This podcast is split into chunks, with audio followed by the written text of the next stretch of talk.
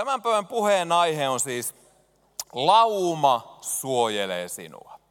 Se, miksi mä halusin näyttää tuo pitkä video, johtuu siitä, että viikon päästä kukaan teistä ei muista puheesta mitään, mutta te muistatte tuon videon. Ja toivottavasti se johtaa teidät muistamaan, että mikä oli tämän illan aihe. Raamattu kertoo, että lauma suojelee meitä. Ja otetaan raamatun kohta Taina, miksei, mä, miksei tämä ota tätä?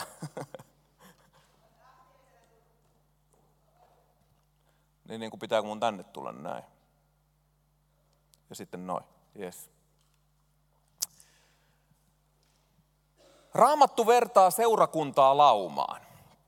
Ja kun Raamattu vertaa seurakuntaa laumaan, niin se käyttää monessa kohtaa tuota lauman esimerkkiä. Ja yksi esimerkki löytyy tuolta apostolien teoista 20 ja 29, jossa kirjoitetaan paimenille, jotka laumassa ovat. Ottakaa siis itsestänne vaaria kaikesta laumasta, johon pyhä henki on teidät pannut kaitsijoiksi, paimentamaan Herran seurakuntaa, jonka hän omalla verellänsä on itselleen ansainnut. Raamattu kertoo, että Jeesus on nostanut sinut verellänsä osaksi seurakuntalaumaa, johon Jumala myös asettaa tiettyjä seurakuntavirkoja, joiden tehtävä on kaita laumaa. Sen takia, että laumaan ei pääsisi leijona hyökkäämään ja yllättämään. Sen takia, että sulla olisi turvallista olla osa seurakuntalaumaa suojeltuna, koska Raamattu sanoo, että paholainen kiertää ympäri kuin kiljuva jalopeura, etsien kenet voisi niellä. Ajattele, Raamattu sanoo perkeleestä näin. Hän kiertää ympäri kuin kiljuva jalopeura, etsien kenet voisi niellä. Ja nyt kun katsoo noita Afrikan savannin petoja, niin näiden petojen yksi taktiikka on se, että aina kun ne kohtaa tällaisen lauman – ne yrittää sitä laumasta ajaa jonkun erilleen laumasta. Niin kauan kuin lauma pysyy yhtenäisenä ja ne eläimet pysyy laumassa, ne on turvassa. Mutta sitten kun ne lähtee hajottamaan tätä laumaa, sieltä joku raukka ajautuu erilleen. Ja sen jälkeen tämä yksi raukka on tosi helppo saalis. Ja tätä paholainen haluaa tehdä edelleenkin. Tämän kuukauden saarnasarja on seurakunta ja sen merkitys. Seurakunnalla on hurjan suuri merkitys sun hengelliselle elämälle. Paholainen on kautta aikojen yrittänyt saada hajoitettua seurakuntayhteyttä, jotta ihmiset jäivät, jäisivät erilleen laumasta. Koska erillään laumasta yksinään, ilman paimenuutta, ilman uskovien yhteyttä – uskovasta tulee helppo saalis. Kukaan ei päätä luopua Jeesuksesta yhtäkkiä keskellä laumaa. Mä en ole tavannut vielä yhtään ainoa ihmistä, joka olisi keskellä yhteyttä, keskellä seurakuntayhteyttä, yhtäkkiä päässään päättänyt, että mä muuten enää seuraa Jeesusta. Ja sitten hänen seuraamisensa jää siihen. Sen sijaan mä olen nähnyt kymmeniä satoja ihmisiä parinkymmenen vuoden palveluaikani keskellä, jotka jää ensin pois seurakuntayhteydestä ja sitten kun ne jää seurakuntayhteydestä pois, niin pikkuhiljaa he myös luopuvat Jeesuksen seuraamisesta. Laumasta pois jäänti on aina ensimmäinen askel saaliiksi joutumisessa. Sen takia lauma suojelee sua. Paholainen kiertää ympäri kuin kiljuva jalopeura, kenet saisi niellä. Mikä laumassa on sitten suojaava elementti? Mikä seurakunnassa on suojaavaa? Sä et välttämättä kuulu tähän seurakuntaan, mutta sulla on tärkeää olla sun oma koti, johon sä kuulut. Sä voit olla joltain toiselta paikkakunnalta. Se on tärkeää, että sulla on siellä sun hengellinen koti. Sä voit olla Seinäjoelta jostain toisesta seurakunnasta, mutta se on tärkeää, että sulla on siellä hengellinen koti. Oli sillä kodilla jotain nimeä, tai oli se luterilainen, tai vapaakirkko, tai hellun, tai mikä tahansa, seurakuntia ja laumoja on tosi erilaisia. Seurakuntia on erilaisia, mutta se on silti hengellinen koti. Se on sun laumasi. Mä en puhu siis meidän seurakunnan jäsenille, mä puhun jokaiselle teille. Sulla pitäisi olla sun oma kotisi. Mikä siellä sitten suojaa sua hengellisesti? Apostolien tekojen kirjassa kerrotaan, miten seurakunta eli Jeesuksen poismenemisen jälkeen. Ja apostolien teoissa me nähdään, kuinka nämä ensimmäiset uskovat toteuttivat Jeesuksen opetusta. Miten he käytännössä toteutti eri asioita. He olivat tuoreesti kuulleet, mitä Jeesus oli opastanut. Ja nyt näistä ensimmäisistä uskovista, jotka olivat siis nämä 11 opetuslasta ja sitten kymmeniä kymmeniä muita, koko ajan se joukko kasvoi. Heistä sanotaan näin. He pysyivät apostolien opetuksessa, keskinäisessä yhteydessä ja leivän murtamisessa ja rukouksissa. Tämä kerrotaan ensimmäisistä uskovista. Mikä seurakunta yhteydessä ja laumassa suojelee sinua? Ensimmäinen asia, joka sua suojelee, on opetus, jota sulle annetaan. Opetus on hyvin keskeinen osa seurakuntaelämää. Minkä takia se on keskeinen osa seurakuntaelämää? Koska me nähdään raamatusta, miten Jumalan sana on kaiken meidän perusta. Kaikki, mitä me tehdään meidän hengellisessä elämässämme ja ajattelussa, tulisi perustua Jumalan sanaan. Tämä ei ole mikään vanha ohjekirja, vaan tämä on itsensä Jumalan puhumaa sanaa. Tässä kirjassa kerrotaan, mitä Jumala ajattelee sinusta ja mitä Jumala ajattelee eri asioista.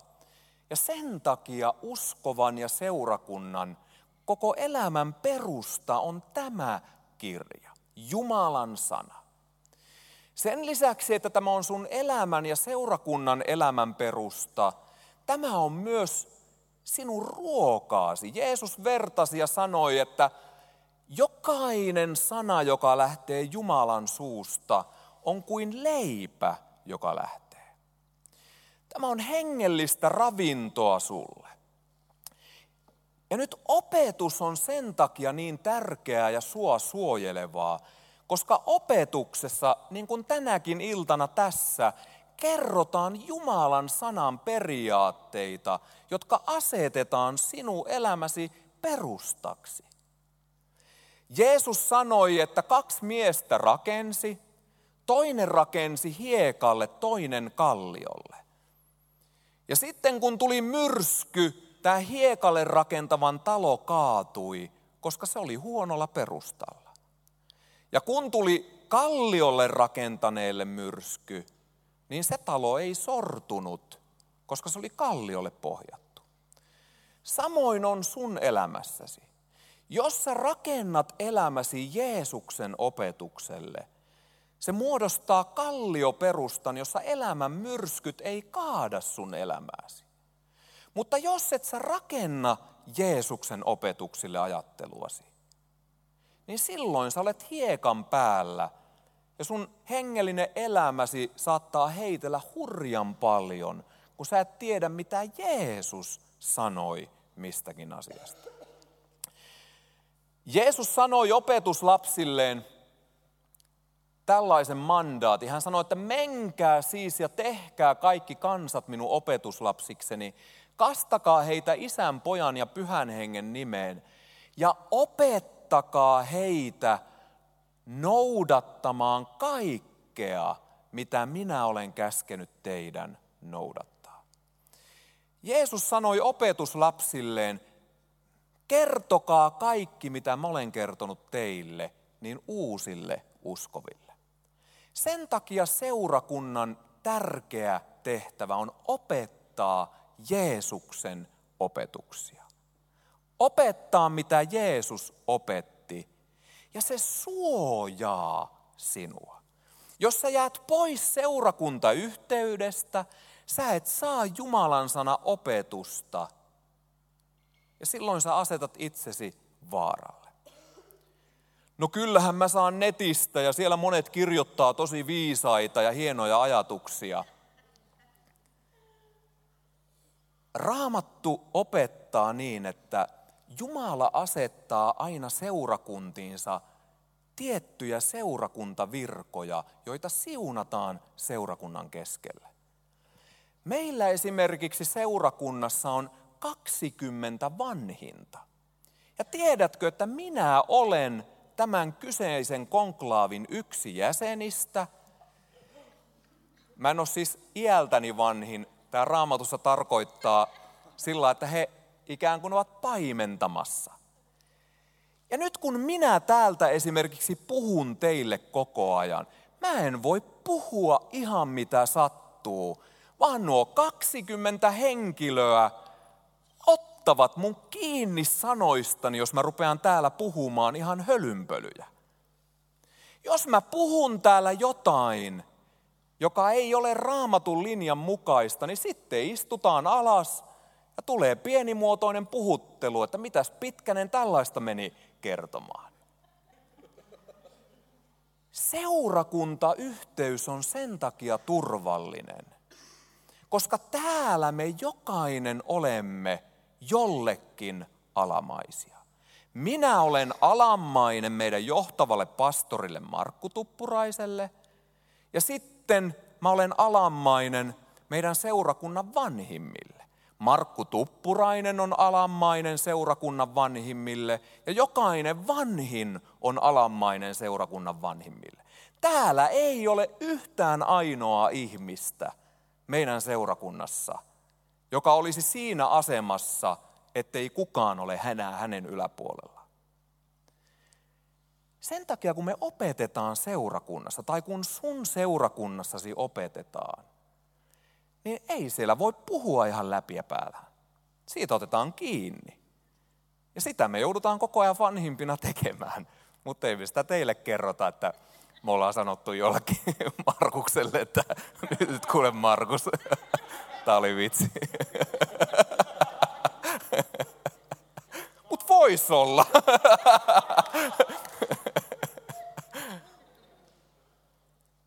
Nyt kun sä luet netistä vaikkapa jonkun mielipiteitä, mistä ihmeestä sä tiedät, kenelle tämä ihminen on alamainen, keidenkä alaisuuteen hän on itsensä asettanut niin, että hänen opetustaan joku valvoo.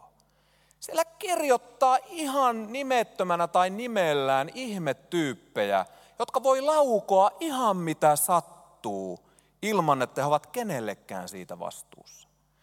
Sen takia seurakuntasi keskellä saatu opetus suojelee sinua. Minkä takia on tärkeää saada opetusta seurakunnan keskellä? Tai kun sä kuuntelet jonkun toisen seurakunnan keskellä. Sä oot vaikka täällä vieraana. Sen vuoksi, että seurakunnan keskellä sanaa opettamaan ei aseteta muuta kuin sellaisia, jotka ovat tasapainossa sanan tulkinnan kanssa. Raamattu kertoo, että ne, jotka Jumalan sanassa eivät ole vielä kasvaneet, ovat kaikenlaisten opintuulten heiteltävinä. Epävakaita, epätasapainoisia Jumalan sanan tulkinnassa. Sen takia seurakuntayhteydessä jaettava sana on turvallista, koska kyllä joku voidaan antaa puhua, mutta jos se on vähän epätasapainoista, niin ei se montaa kertaa saa puhua. On niin valtavasti ihmisiä, jotka pystyy arvioimaan, onko tämä Jumalan sanan mukaista. Pysy siis laumassa seurakuntasi yhteydessä, koska saat sieltä elävää Jumalan sanaa, joka rakentaa sinun hengellistä elämääsi. Se on ensimmäinen suojaava asia. Sitten Raamattu sanoi, että he pysyivät apostolien opetuksessa ja keskinäisessä yhteydessä. Yhteys suojaa sinua. Yhteydessä on monenlaista suojaavaa tekijää. Ensinnäkin korintolaiskirjeessä Paavali opettaa, miten me olemme yksi ruumis. Ja Raamattu kertoo, että me olemme jokainen tuossa ruumiissa eri jäseniä. Ja siellä sanotaan, että jos yksi jäsen kärsii, niin muutkin kärsivät. Jos yksi jäsen iloitsee, niin muutkin iloitsevat. Seurakuntayhteyden tulisi olla sellaista, jossa me kaikki rakastamme ja välitämme toinen toisistamme, pidämme toisistamme huolta, olemme jakamassa elämän suruja, elämän iloja – ja silloin kun tulee vaikeaa, niin on toisia, jotka tukee mua mun elämässä. No eihän se näin aina toteudu. Mutta me ollaan, halutaan olla rakentamassa eri seurakuntina sen kaltaista yhteyttä. Ja teistä varmasti moni on myös saanut kokea parhaimmillaan, miten yhteys toimii. Sä, joka et ole sitä kokenut, me ollaan tosi pahoillaan sun puolestasi, sillä ei tulisi olla niin seurakunnan keskellä. Mutta niin, että me voidaan siinä koko ajan parantua, riippuu ihan jokaisesta meistä, koska me olemme seurakunta. Sä voit omalta osaltasi alkaa huomioimaan toisia ihmisiä. Sä voit omalta osaltasi aloittaa sen, että sä kysyt jolta, että mitä sulle kuuluu se ei lähde vain jostain, vaan se lähtee jokaisesta meistä. Jokainen meistä on seurakuntaa, osa tätä ruumista, ja me jokainen voidaan parantaa tätä tilannetta. Seurakunta siis suojaa sen takia, että siellä on sulla rinnalla kulkijoita. Siellä on ihmisiä, jotka auttaa sua sun kysymyksissä. Sä voit kääntyä toisten puoleen. Sitten seurakuntalaumassa kulkeminen on suojaavaa myös sen vuoksi, että korintolaiskirjeessä sanotaan, että huono seura hyvät tavat turvelee. Ja sananlaskuissa vaella viisasten kanssa, niin viisastut, tyhmäin seuratoverin käy pahoin. Kun me ollaan yhdessä täällä, meitä yhdistää kaikkia se, että me rakastetaan Jeesusta. Me ollaan saatu syntimme anteeksi ja me halutaan noudattaa Jeesuksen opetusta. Me ollaan kaikki tosi tosi vajavaisia, mutta silti me halutaan muuttua hänen kuvansa kaltaisuudeksi. Ja kun sä kuljet osana seurakuntalaumaa ja sun ystäväsi muodostuvat seurakuntalaumasta, niin silloin myös sun on helpompi sun oman Jeesuksen seuraamisen kannalta. Totta kai meillä pitää olla uskomattomia ystäviä, joihin me voidaan vaikuttaa ja kertoa Jeesuksesta. Mutta on ihan selvää, että jos sä joka viikko lähdet uskomattomien ystäviesi kanssa baariin, niin sellaista fakiiria mä en tunnekaan, jolla on niin liha kuollut jo täydellisesti, että siinä ei itseään aseta minkäänlaisiin kiusauksiin. On ihan selvää, että jos sä vietät aikaasi ihmisten kanssa, jotka toteuttavat oman ruumiinsa haluja ja nautintoja, niin heidän seurassaan kynnys sullakin on matalempi siihen.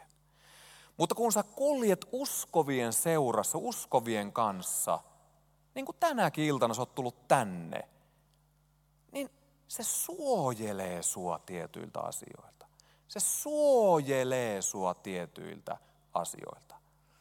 Olen mäkin ollut nuori ja mä tiedän miltä tuntuu tulla nuorten iltaan tai mennä kavereitten kanssa kaupungille. Mä tiedän, että kavereitten kanssa menemällä tiettyihin paikkoihin, jossa he elävät juoden, elävät tyttöjä metsästäen, totta kai heidän laumassaan vaikka mä en haluaisi tehdä sitä. Se ajaa mua vaan sinne asioihin. Kun taas seurakuntalaumassa toivottavasti teette jotain muuta. Jos ette tee, niin ole sä se kaveri, joka sanoo, että ei tämä ole uskovalle kuuluva elämä. Ei näin uskova elä. Ei uskova elä näin, että me lähdetään yhdessä johonkin vähän tissuttelemaan tai jotain muuta. Mikä siinä naurattaa?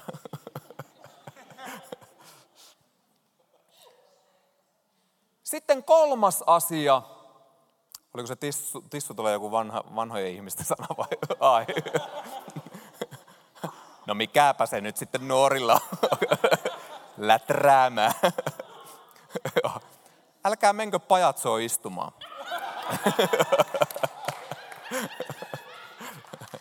Tämä oli Alajärvellä vanhojen ihmisten sanonta.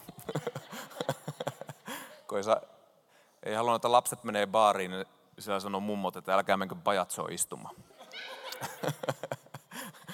Teistä ei suuri osa tiedä, mikä on pajatso. Tiedättekö muuten, miksi tuota, niin, niin oravan nahkat poistettiin aikoinaan rahan sijasta? Oravan nahat tukki pajatsot aina. Sinne yritti tunkea niitä ja lyödä, niin se oli aina sen jälkeen epäkunnossa lappu.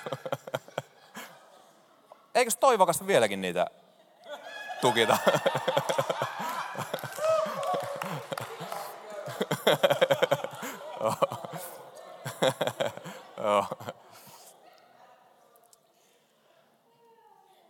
Kolmas asia, mikä seurakunnassa suojelee sua. Alkuseurakunnasta sanottiin, että he pysyivät apostolien opetuksessa, keskinäisessä yhteydessä, leivän murtamisessa ja yhteisessä rukouksessa. Mä väitän, että monille teistäkin vielä yhteinen rukous on käyttämätön voimavara sun elämäsi. Kuinka moni teistä kuuluu soluun? Puolet suunnilleen kuuluu soluun. Toivottavasti teidän solussanne te yhdessä rukoilette. Mutta sitten te puolet, jotka ette kuuluneet soluun, niin mä toivon, että teillä on tilanteita yhteiseen rukoukseen. Koska yhteisessä rukouksessa on voima sinun elämäsi. Oma rukous on tosi, tosi tärkeää. Oma rukous on Jumalan läsnäolossa olemista ja toivottavasti sulla on rukouselämää sun arkesi keskellä. Mutta sitten yhteinen rukous on jotain sellaista, johon Jumala, kun ihmiset tulevat yhteen, antaa jotain sellaista, mitä ei välttämättä yksin voi kokea. Kolmannessa Mooseksen kirjassa Jumala sanoo Israelin kansalle, että viisi teistä ajaa pakoon sata ja sata teistä ajaa pakoon kymmenen tuhatta. Ja teidän vihollisenne kaatuvat miekkaan teidän edessänne. Viisi ajaa pakoon sata, sata teistä ajaa pakoon kymmenen tuhatta. Kuinka monella oli pitkä matikka lukiossa? Muutamia. Kaikki muut on niin kuin sillä, että niin mitä tuossa. Mutta pitkän matikan käyneet heti lähti päässä raksuttamaan. Viisi kertaa sata on 500 ja 100 saa 10 000. Paljonko ne silloin kukin ajaa? Toisessa raamatun kohdassa sanotaan, että te yksin lyötte 50 ja kaksin te lyötte tuhat. Yhteydessä on jotain sellaista, joka moninkertaistaa läpimurron. Kun me yhdessä tehdään jotain, niin se ei ole pelkästään meidän summamme, vaan se vielä moninkertaistuu Jumalan käsissä. Kun yhdessä me rukoillaan, siinä on jotain sellaista, joka on voimallista. Jeesus sanoi itse, että missä kaksi tai kolme teistä on koolla, siellä minä olen teidän keskellänne. Ja sitten Jeesus myös opetti, että kun te jonkun kanssa kahdestaan anotte jotain, niin se on oleva taivaassa myöskin pidetty tai päästetty. Jotain on uskovien yhteydessä. Me olemme Kristusruumis, ja kun sä olet irrallaan Kristusruumiista, sä olet vain yksinäinen sormi, mutta kun sä tulet yhteen, sä olet osa kokonaisuutta, jossa vain on suurempi voima. Sen takia, että sinua täydentää ne muutkin ruumiin jäsenet, myöskin rukous elämässä. Ja sen takia Raamattu kertoo, että uskovien rukouksessa tapahtui erilaisia asioita. Siellä sanotaan esimerkiksi apostolien tekojen luvussa 4 ja jakeessa 24, sen kuultuaan kaikki alkoivat yhteen ääneen rukoilla Jumalaa. Kun he olivat päättäneet rukouksensa, vavahti paikka, jossa he olivat koolla, ja he kaikki täyttyivät pyhästä hengestä ja julistivat rohkeasti Jumalan sanaa. Yhteiseen rukoukseen Jumala laski pyhän henkensä voiman läsnä. Vanhassa testamentissa, kun yksittäinen ihminen alkoi rukoilemaan Jumalaa, niin Jumala saattoi koskettaa tätä yksittäistä ihmistä.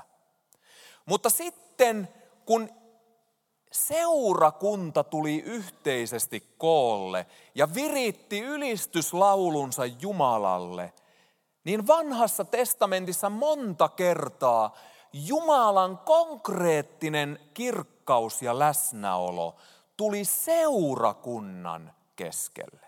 Niin että monessa kohtaa ihmiset heittäytyivät kasvoilleen maahan, koska Jumalan kirkkaus oli konkreettisesti heidän keskellään. Jotain tällaista tapahtuu yhteisessä rukouksessa. Sen takia tänäkin iltana tämän puheen jälkeen me käydään yhdessä ylistämään Jeesusta ja me odotamme, että Jumala täyttää pyhällä hengellään hänen seurakuntaansa. Jokainen teistä, jotka haluatte tulla pyhän hengen läsnäoloon, pyhä henki on kaikkialla läsnä.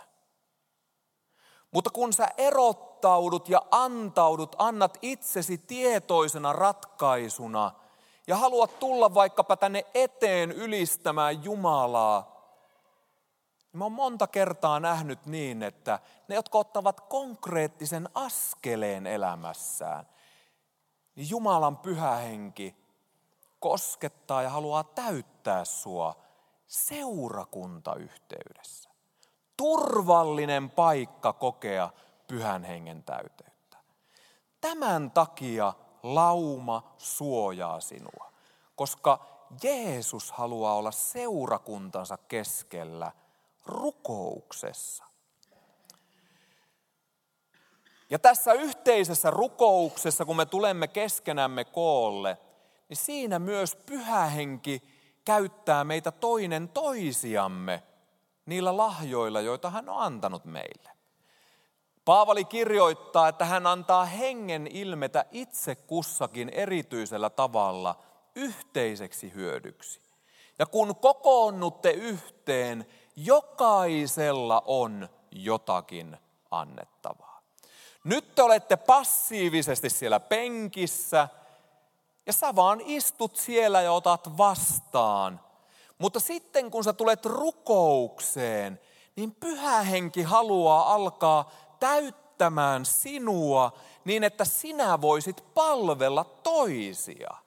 Niin, että kun me tulemme yhteen, niin on jokaisella jotakin annettavaa. Ei vain pitkäsvillellä, vaan sinä rukoilet jonkun puolesta ja pyhä henki alkaa sun kauttasi antamaan profetian sanaa, tiedon sanaa, käyttää sinua jonkun parantumiseen, käyttää sinua jonkun pyhällä hengellä täyttymiseen, käyttää sinua jonkun voimallisen asian tekemiseen. Jumala haluaa käyttää sinua toistemme rakentumiseen. Ja se ei voi tapahtua nyt, kun te joudutte siellä könöttämään kuunnellen, vaan se tapahtuu yhteisessä rukouksessa. Sen takia yhteinen rukous on valtava voimavara seurakunnalle. Ja se on suojaava tekijä. Sen takia mä rohkaisen teitä, että kun me käydään uudelleen ylistämään ja rukoilemaan, mä pyydän sua rohkeasti, että tuut tänne eteen ylistämään Jeesusta. Ja sitten jos koet, että pyhä henki alkaa sua kehoittamaan, niin ala käyttämään niitä lahjoja, joita sinulla on. Ala siunaamaan, rukoilemaan jotain toista. Jumala voi laskea jonkun henkilön sun sydämelle, me rukoilemaan hänen puolestaan. Jumala haluaa kaikkia meitä käyttää. Se alkaa epätasapainoisella tavalla, ei kun se alkaa siis epätäydellisellä tavalla. Mutta älä siitä välitä, vaan anna itsesi Jumalan käyttöön. Lauma suojelee sinua. Sen takia seurakunta on tärkeä. Sitoudu seurakuntaasi, mistä tahansa olet. Jos sulla ei ole tällä hetkellä sellaista seurakuntaa, mihin koet kuuluvasi, etsi sellainen itsellesi. Etsi sellainen seurakunta, jossa sä saat hengellistä opetusta, jossa sä saat rukousta, jossa sä saat, sä saat jossa sä saat, se on muuten vaikea sana, jossa sä saat hengellistä yhteyttä. Opetus, yhteys, rukous suojelee sua. Nyt käydään yhdessä ylistämään ja kiittämään Herraa ja läppäri menee tältä illalta kiinni. Kohdataan Herraa ja annetaan Jeesuksen hoitaa meitä vielä tänä iltana. Pyhä hengen läsnäolo oli ainakin mun käsitykseni mukaan voimakas ennen kuin alkoi tämä puhe. Ja siihen se sitten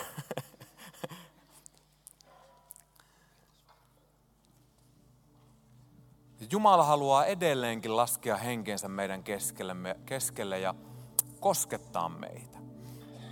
Noustaanko yhdessä seisomaan ja jatketaan Jeesuksen ylistämistä. Jumalan sana on ihan äärimmäisen tärkeä osuus yhteistä kokoontumista, koska siinä toteutetaan Jeesuksen itsensä käskyä opettaa, mitä hänen sanansa opettaa. Mutta Jeesus haluaa sanansa lisäksi kohdata meitä henkensä kautta vielä sen jälkeenkin ja rukoilla ja pyydetään että hän tekisi kaikkia niitä asioita, mitä teki 2000 vuotta sitten. Kiitos Jeesus siitä, että me ollaan saatu rakentua sinun sanastasi. Herra, sinun sanasi on meidän jalkaimme lamppu, valkeus meidän teillämme.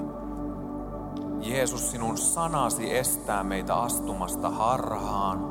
Herra, sinun sanasi on meille elämän leipä. Herra, me olemme saaneet syödä, Herra, ruisleipää, joka on meille elämäksi. Jeesus, sinun sanasi uudistaa meidän mielemme ajattelemaan sinun tahtosi mukaan, Herra, tämän maailman tahdon sijasta. Herra, sinun sanasi puhdistaa meitä. Herra, sinun sanasi on elävä ja voimallinen. Se on elävämpi ja voimallisempi ja terävämpi kuin mikään kaksiteräinen miekka. Herra, se iskee syvälle, Herra. Sen vaikutus on, Herra, terävä. Jeesuksen nimessä julistamme, Herra, nyt kylvetylle sinun sanallesi, sanallesi, Herra, menestystä, Herra, kuulijoiden elämässä. Jeesuksen nimessä sana menköön Herra henkeen jokaisella kuulijoilla ja tuottakoon hyvää hedelmää. Kellä 30, jollain 60, jollain 100, Herra jyvää. Jesuarelemas serpataramassaide. Kiitos Pyhä Henki siitä, että kun olemme julistaneet Jumalan elävää sanaa, niin sinä Pyhä Henki tulet ja liikut tuon sanan mukaisesti.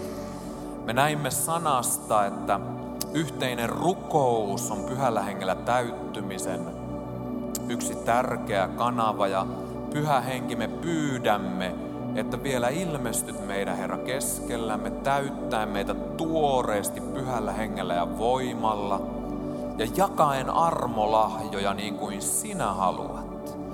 Kiitos siitä, että edelleenkin haluat kirkastaa Jeesusta meidän keskellämme ja kiitos Pyhä Henki siitä, että kosketat vielä monia.